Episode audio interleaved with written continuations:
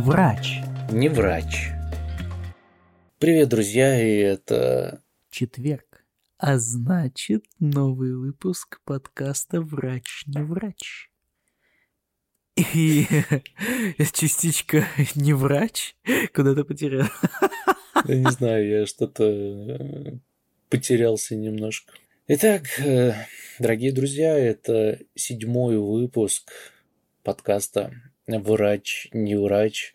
Спасибо, что Уже остаетесь седьмой? с нами. Да, Уже это седьмой? уже, уже седьмой выпуск. Ты уже не замечаешь, как летит время и как летят выпуски, отскакивая от спутников и попадая в различные устройства наших слушателей, которые могут послушать наш подкаст на Яндекс Музыке, в Apple Podcasts и также вернувшимся, кстати говоря, Spotify. И еще есть возможность прослушивать подкаст на YouTube. подкаст в YouTube. Да, в YouTube. Какой-то у тебя сейчас был очень странный голос, знаешь, у меня э, создалось впечатление, как будто на левом плече сидит попугай, а я пират, и он мне кричит «Ютуб! Ютуб, капитан!» Не знаю, почему такой Ну, так и есть. образ. Мы, кстати, мы, кстати, надо сказать э, нашим слушателям, что мы не видим друг друга, когда мы записываем этот подкаст. Мы разделены многими тысячами километров, да, и мы не видя друг друга записываем этот подкаст, слушая только голоса друг друга у себя в наушниках. Но я Да. думаю, что это не мешает нам делать интересный контент, наверное, для кого-то интересный. Друзья, если вы хотите, вы можете нас поддержать на Boosty или на Patreon. Ссылочки мы оставим, пожалуй, в Телеграм-канале. Там вся информация будет подробно указана. Да, да, да. В это непростое время нужно поддерживать друг друга, так что вперед, вперед. Врач. Не врач. Так, ну скажи, ну что, какую тему мы сегодня будем э, обсуждать? Какая тема будет э, у нас сегодня на повестке дня? Ты знаешь, я бы хотел углубиться в кухню нейрохирургии. А, Мне всегда, в принципе, было интересно, как там все устроено. Я помню, как я в первый раз э, попал вместе с тобой в 25-й больничный комплекс. Это 25-я больница, э, либо Да. больничный комплекс. Ну, какая разница? Ну, потому что у нас не 25 больничных комплексов. 20... Я почему-то все время считал, что это 25-й комплекс. Мы так все Не называли. только ты. Только я. Получается, что я уникальный. Не только, не только ты, не только. Ах, не только я. Простите, не переживай, ты не уникальный. Если кто-то из вас переживает, что он уникальный, то... э, Не переживайте, вы не уникальны. То даже, то даже люди, у которых сердце находится не слева, а справа, даже эти люди не уникальны, а таких людей достаточное количество. Вот. Один раз, один раз, кстати, мы недавно смотрели снимки, и мы, вот, кстати, сразу первое отличие от нашей кухни, нейрохирургическое отличие от э, российской нашего в том месте, где я сейчас работаю, мы два раза в день просматриваем снимки пациентов, те снимки, которые мы заказали, вот, все вместе, э, всем составом клиники нашей маленькой. И вот мы один раз посмотрели э, снимок грудной клетки и видим, что что-то не так, что-то не так. И там реально сердце находится справа.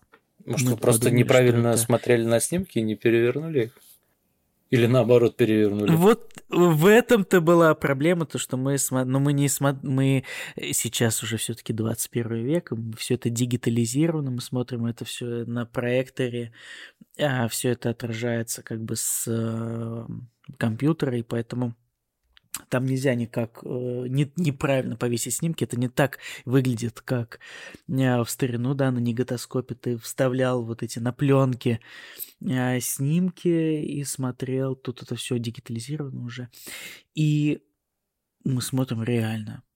То есть вы обнаружили транспозицию ну, не- внутренних органов? Да, как нам тогда казалось. Но на самом деле, как казалось, это не мы перепутали, это не была декстрокардия у пациента, а это лаборант э, в рентген-кабинете перепутал и не так сохранил или отразил.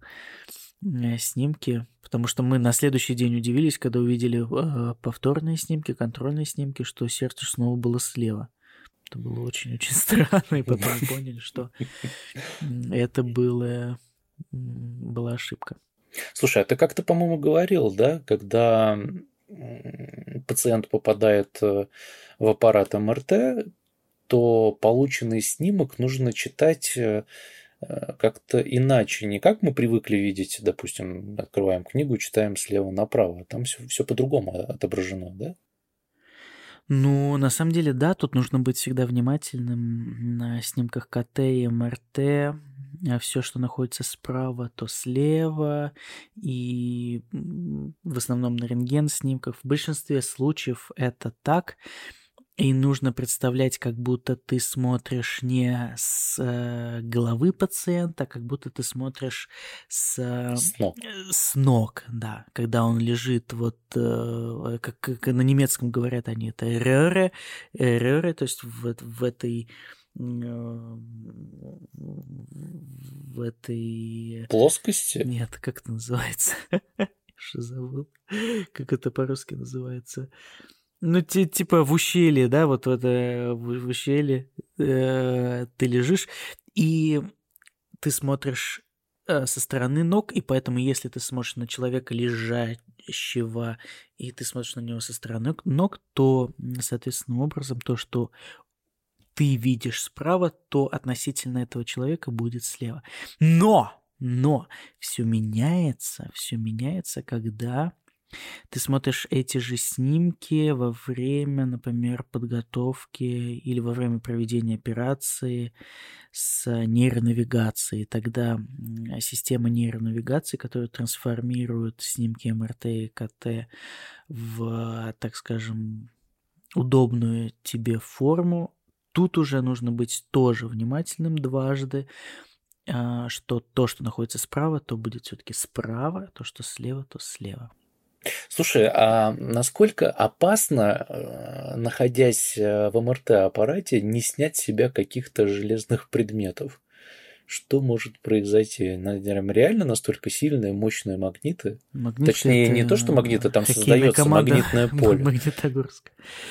Э, На самом деле очень мощная.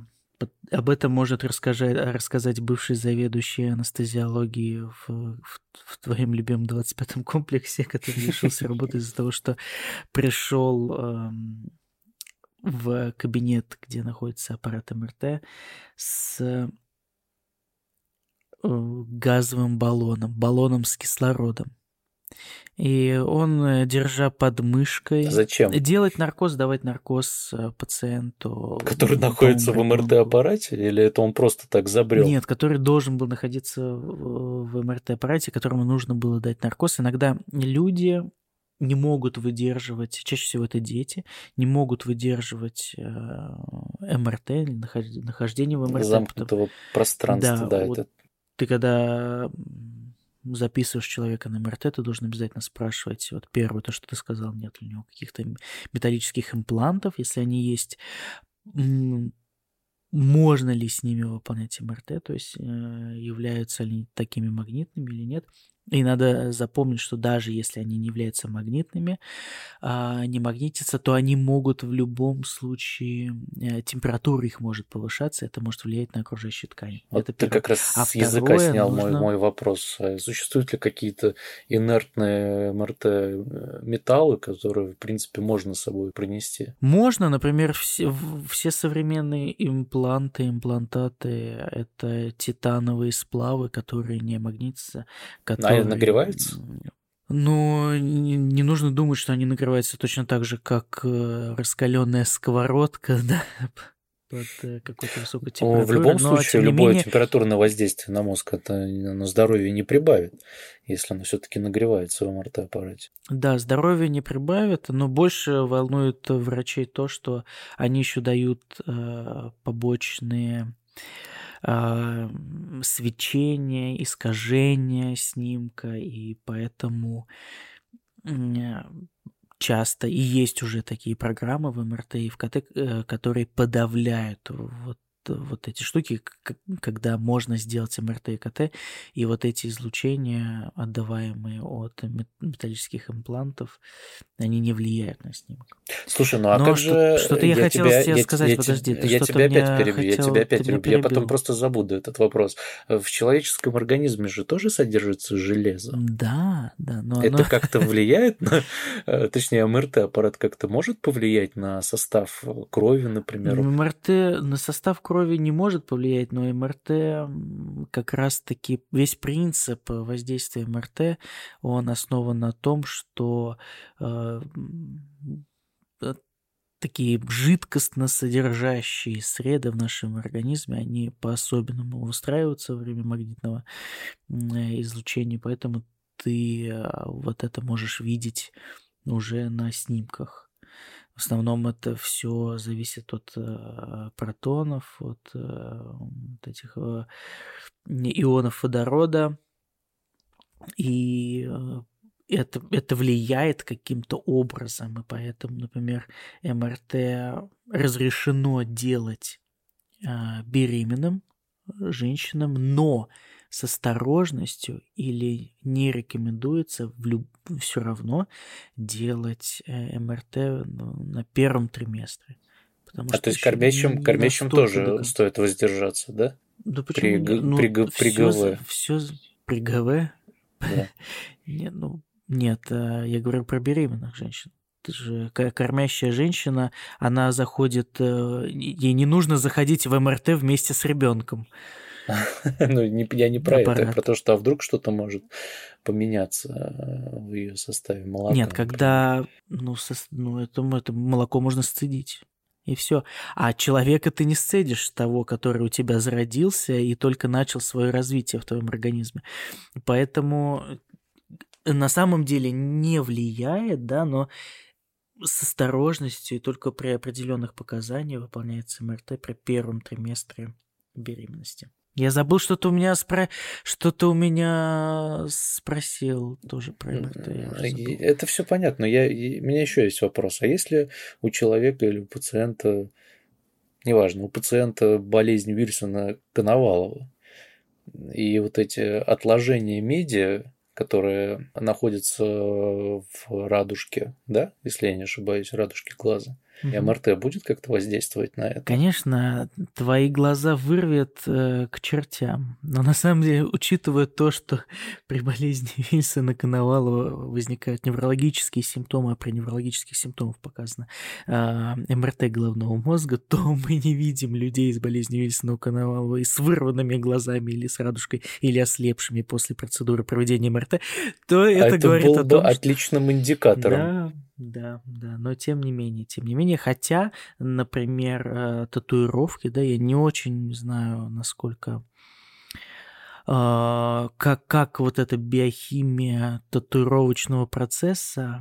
происходит, но людей сильно зататуированных, uh, им тоже иногда радиологи или те люди, которые выполняют МРТ, они предостерегают этих людей, потому что а, могут какие-то изменения в коже возникнуть после проведения МРТ. Вот таких, таким людям. Но на самом деле, кстати, ты меня, ты меня все спросил про вот, этот случай, и, э, значит, э, бывший заведующий зашел под мышкой, неся этот баллон с кислородом, и в итоге, как только он перешагнул границу кабинета, этот баллон с бешеной скоростью вылетел и приземлился прямо как раз на то место, где должен был находиться этот пациент. И слава богу, никто там не находился, а пострадал только МРТ-томограф. Слушай, а я насколько знаю, когда ты входишь э, вот в эту рубку, да, где находится сам аппарат МРТ, есть э, такие безопасные зоны, куда ты можешь зайти, и у тебя не вырубится техника, и ничего, в принципе, не должно такого летального и опасного произойти. Там прям есть специальная граница очерченная. Сюда не наступать. Получается, он просто зашел, и аппарат, не функционируя, уже притянул к себе этот э, газовый баллон. А этот аппарат постоянно функционирует, потому что это не так, как автомобиль, а, когда ты заводишь ключ зажигания, через секунду он у тебя работает, и тебе нужно максимум, что сделать, это прогреть, а вообще и на холостую, на холодную ты можешь уже поехать в автомобиле.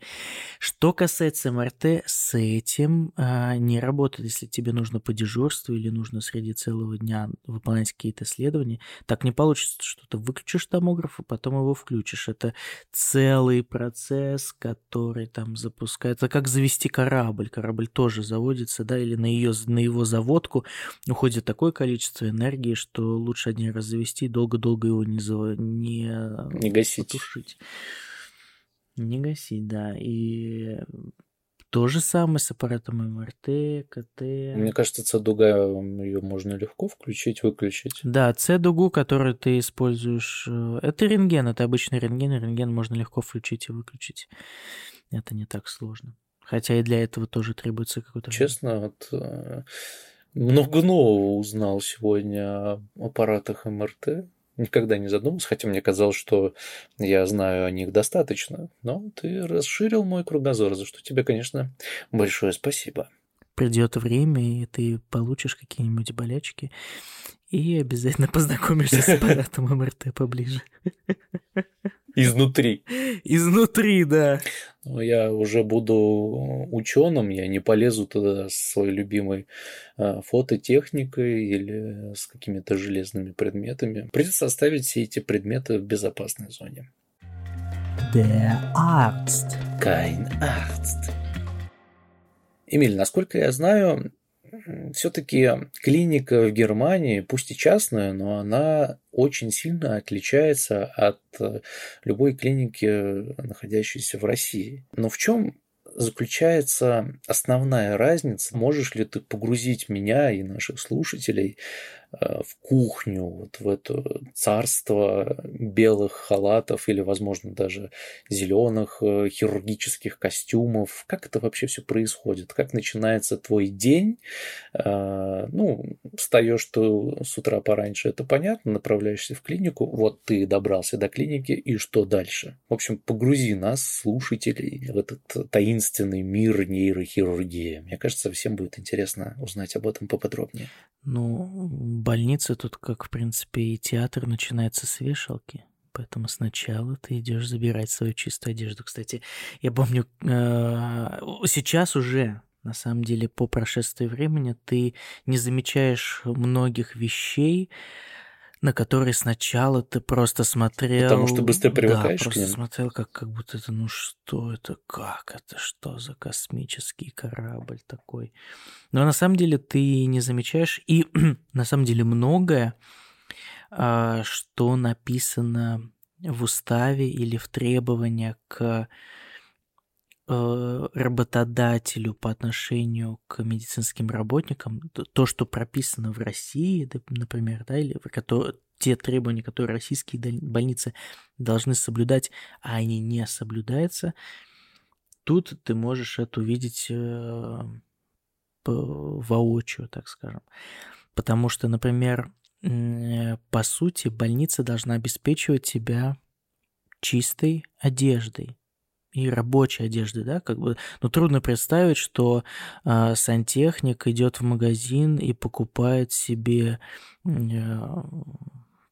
какую-то одежду, э, где будут э, писать там ЖЭК номер пять да, или какая-то э, строительная компания, которая делает дороги, там, и людей заставляют самих идти в магазин и покупать и писать на своей одежде автодор, там,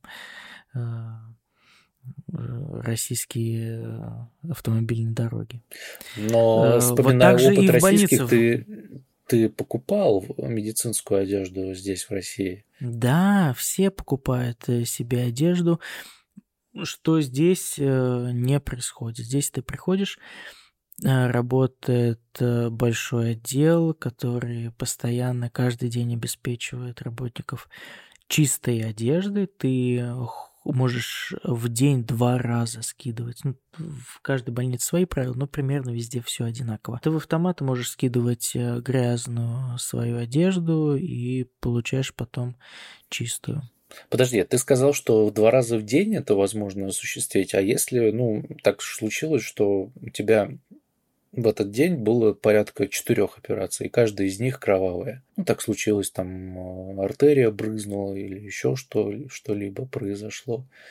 Ты же не будешь ходить в грязном, это не камильфо. Ну, это уже операционный блок. Это я тебе говорю про одежду, которую ты используешь э, в больнице. Когда ты входишь в операционный блок, э, ты попадаешь в санпропускник, где ты должен снять вот эту одежду и одеться в, в одежду, которая предназначена для операционного блока. И эту одежду ты должен, выходя с каждой операции, менять, соответственно. Вот.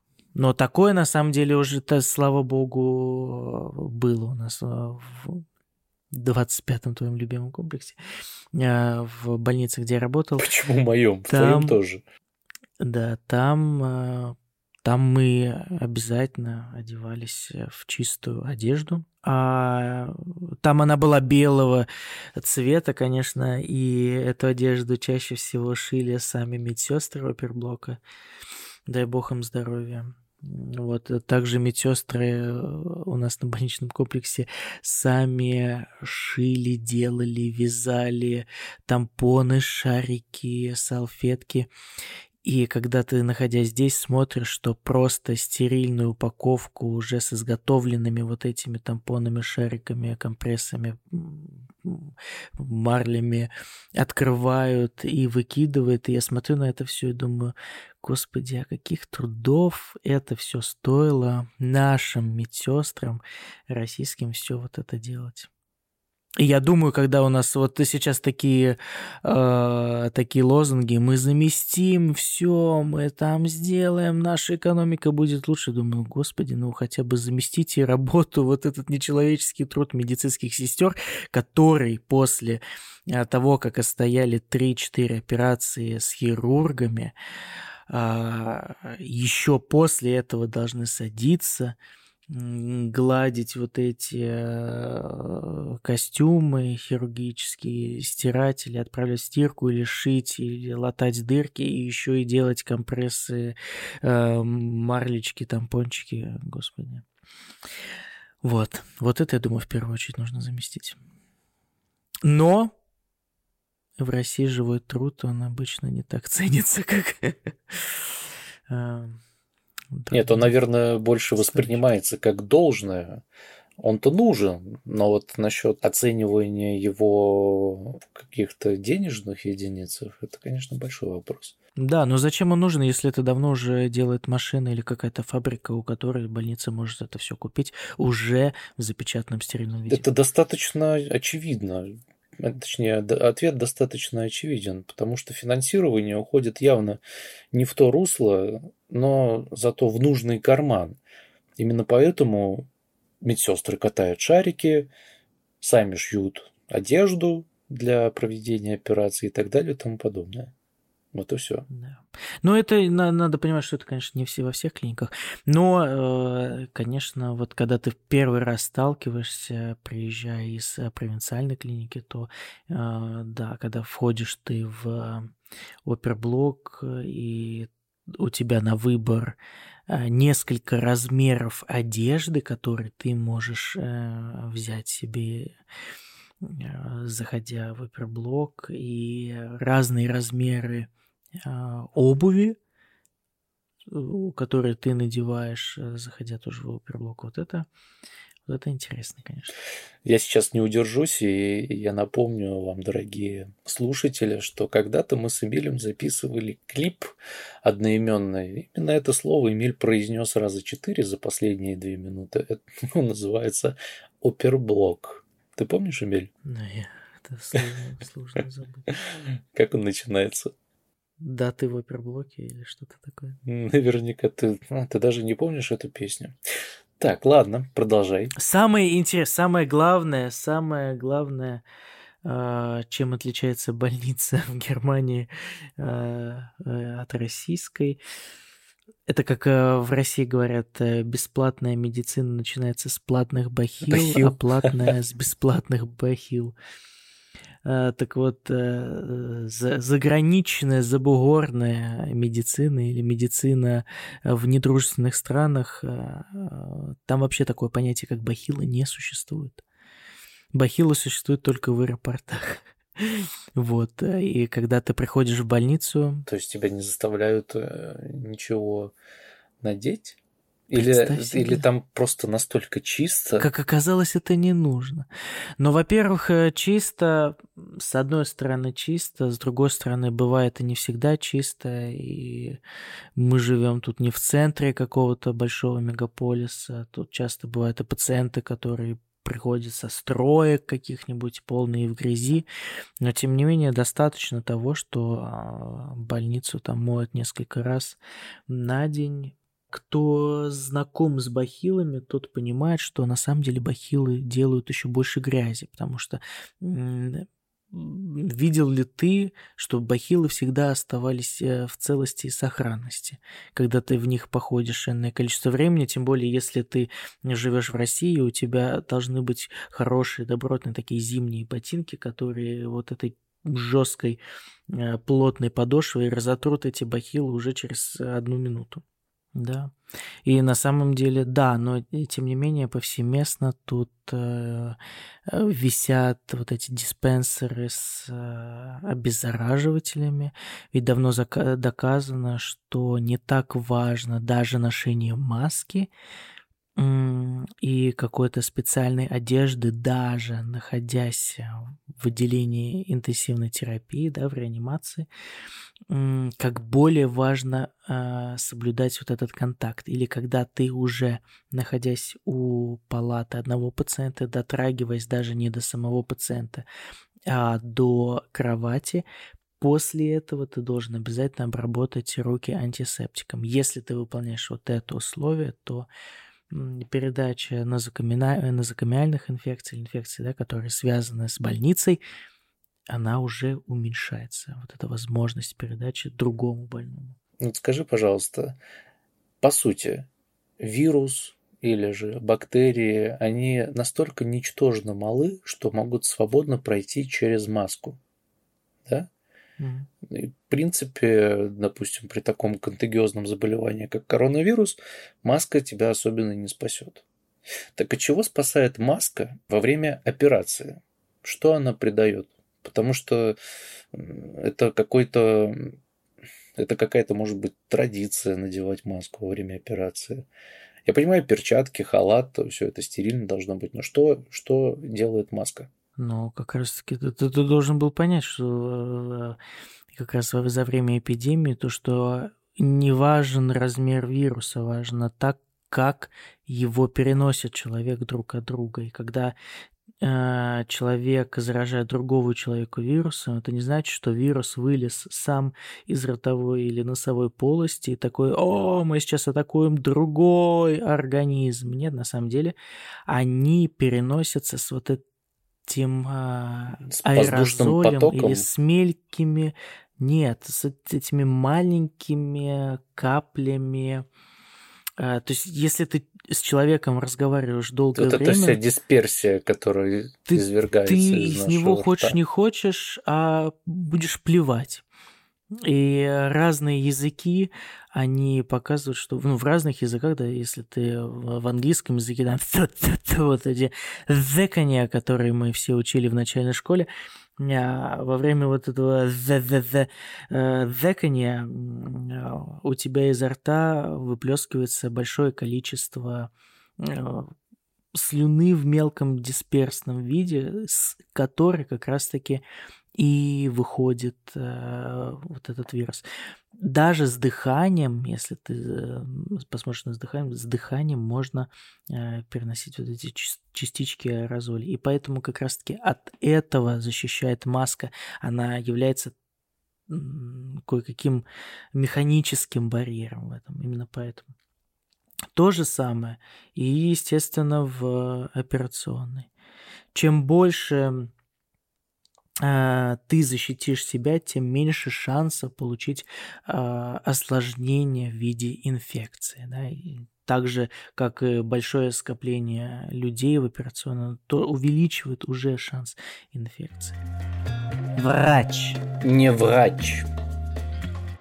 Так, ну мы немножко увлеклись, но что же дальше?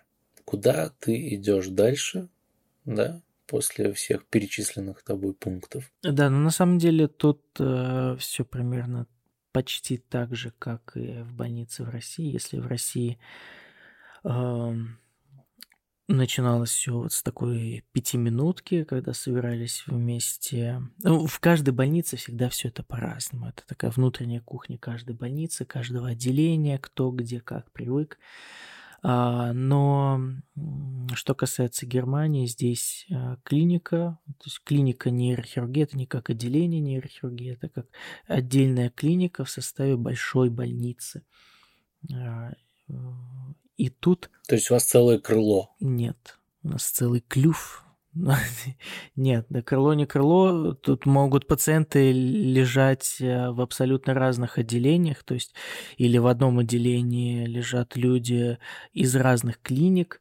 Но главное, что есть пациенты, которые принадлежат вот к этой клинике, есть э, врачи, которые тоже принадлежат к этой клинике. Вот. И вот все начинается с пятиминутки. Если в России в эти пятиминутки просто обсуждались какие-то насущные проблемы, то, как говорится, в, в Германии вот этих пятиминуток это утренний бешпрехунг, так называемый, и вечерний.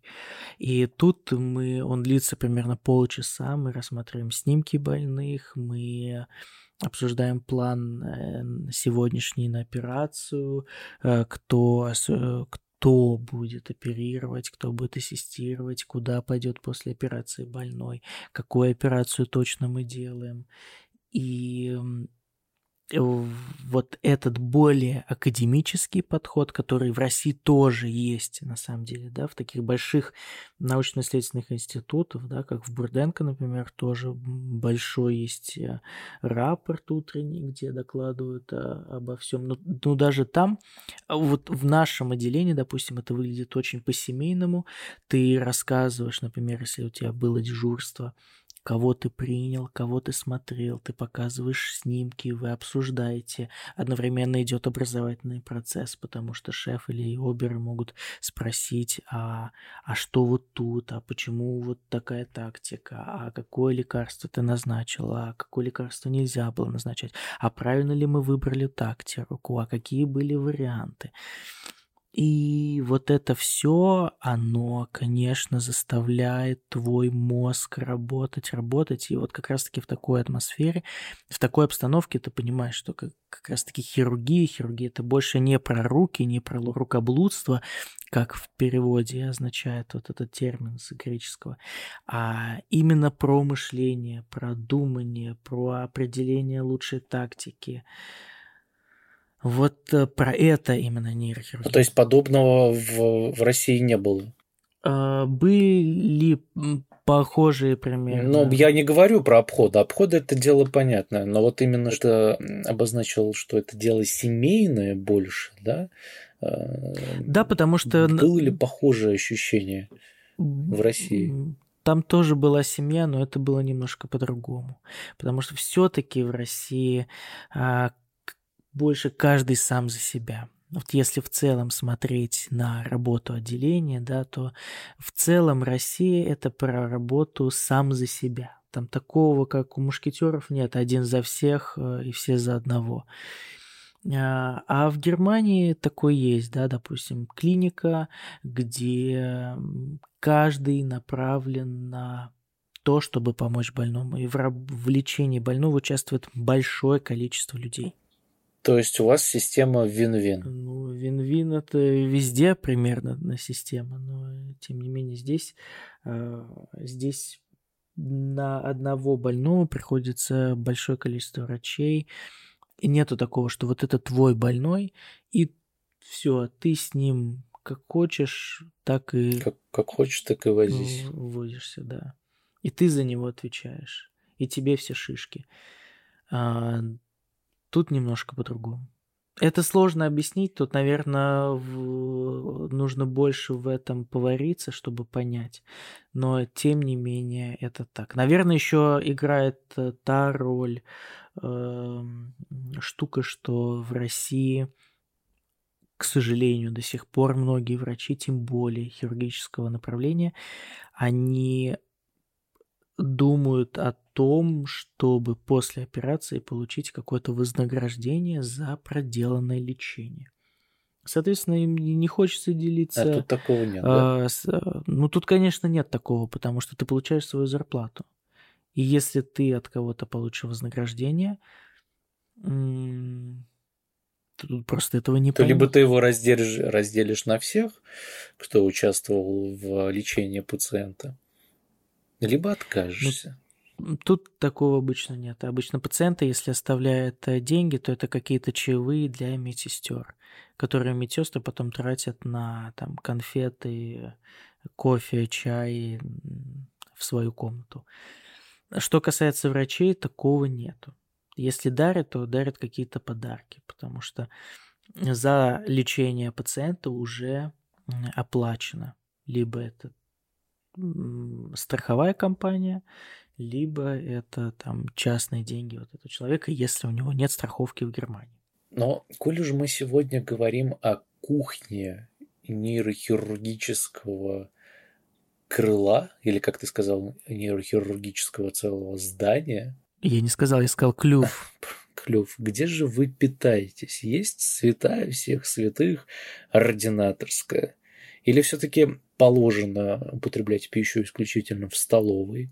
Ну, допустим, ты вообще готовишь себе еду на работу? У каждого я готовлю себе еду, но на работу я ее не беру, потому что на работе у нас есть столовая, куда ты можешь пойти, вкусно покушать, и а, достаточно недорого относительно немецких цен. А, Вот, допустим, завтрак у нас, и на завтраке ты можешь набирать себе сколько хочешь булок, яиц. Сколько стоит? А Вот завтрак у нас стоит э, рубль 80, ну, евро 80. Или евро 90, где-то так. Вот.